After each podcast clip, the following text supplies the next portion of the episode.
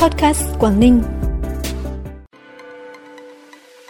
Quảng Ninh giữ vững thành quả và đẩy mạnh hơn nữa phòng chống kiểm soát ma túy vì hạnh phúc nhân dân. Chính thức khai trương đường bay Vân Đồn Quảng Ninh, Trà Nóc, Cần Thơ.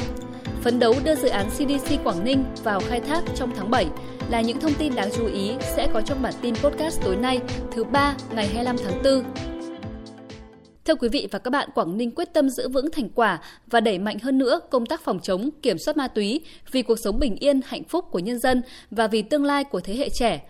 Đây là một trong những nội dung được đồng chí Nguyễn Xuân Ký, Ủy viên Trung ương Đảng, Bí thư tỉnh ủy, Chủ tịch Hội đồng Nhân dân tỉnh nhấn mạnh trong phát biểu chỉ đạo tại Hội nghị sơ kết 3 năm thực hiện chỉ thị 36 ngày 16 tháng 8 năm 2019 của Bộ Chính trị về tăng cường, nâng cao hiệu quả công tác phòng chống và kiểm soát ma túy gắn với thực hiện nghị quyết số 96 ngày 19 tháng 7 năm 2013 của Hội đồng Nhân dân tỉnh về một số mục tiêu giải pháp nâng cao hiệu quả công tác phòng chống vi phạm pháp luật và tội phạm trong thanh thiếu niên trên địa bàn tỉnh.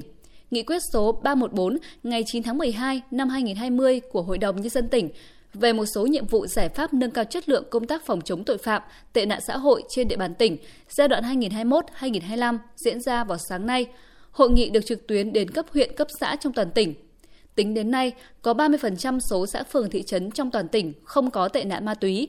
Công tác phòng chống tội phạm về tham nhũng, kinh tế, buôn lậu, nhất là từ khi thành lập Ban chỉ đạo cấp tỉnh, ngày càng được triển khai quyết liệt, có trọng tâm trọng điểm, bài bản, khoa học chặt chẽ, đã chủ động phát hiện, xử lý nhiều vụ án lớn mang tính cảnh báo gian đe, tội phạm hình sự liên tục giảm, tỷ lệ điều tra khám phá tăng, tội phạm kinh tế, tham nhũng, buôn lậu, ma túy, môi trường, sử dụng công nghệ cao phát hiện nhiều hơn. Những kết quả đó đã góp phần thiết thực ngăn chặn, từng bước kiềm chế tình hình tội phạm và tệ nạn ma túy trên địa bàn tỉnh, giữ vững ổn định, thúc đẩy phát triển kinh tế xã hội. Sáng nay đoàn công tác của Ủy ban nhân dân thành phố Cần Thơ do đồng chí Trần Việt Trường, Phó Bí thư Thành ủy, Chủ tịch Ủy ban nhân dân thành phố Cần Thơ làm trưởng đoàn đã có buổi làm việc với tỉnh Quảng Ninh về hợp tác kết nối vận tải, du lịch thương mại. Đồng chí Cao Tường Huy, quyền Chủ tịch Ủy ban nhân dân tỉnh cùng đại diện lãnh đạo các sở ngành liên quan tiếp và làm việc với đoàn.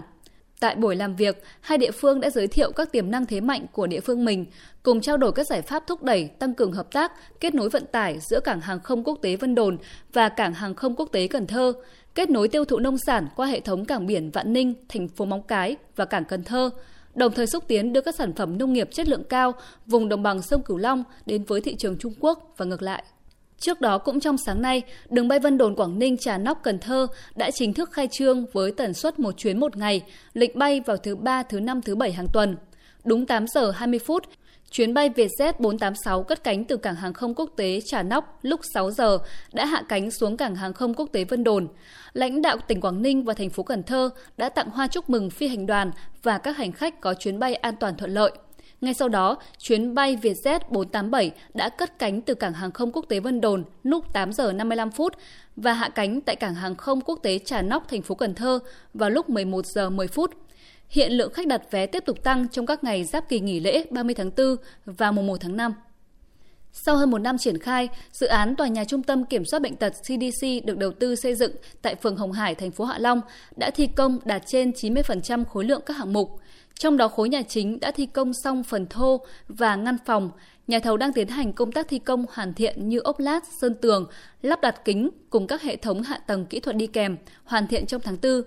Cùng với việc đảm bảo tiến độ xây lắp khối nhà chính, các công trình phụ trợ cũng đang được khẩn trương hoàn thiện. Hệ thống trang thiết bị cũng đang được đặt hàng, vận chuyển về công trường. Dự kiến trong tháng 7 tới, công trình sẽ hoàn thành và đưa vào khai thác sử dụng.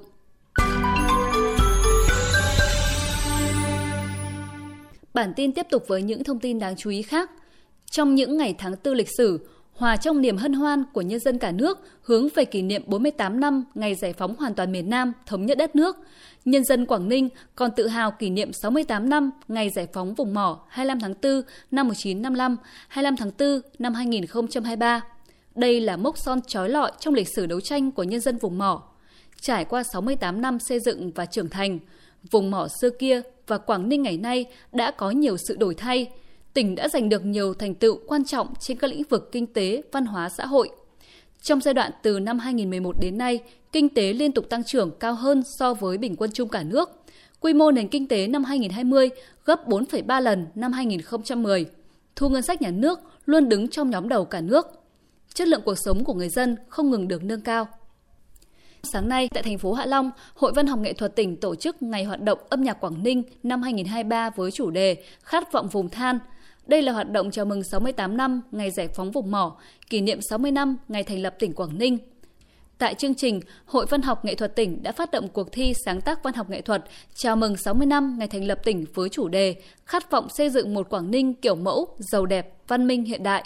Đồng thời các đại biểu văn nghệ sĩ đã lắng nghe một số sáng tác âm nhạc của các nhạc sĩ trong và ngoài tỉnh đi theo chiều dài lịch sử gắn liền với sự phát triển của tỉnh Quảng Ninh.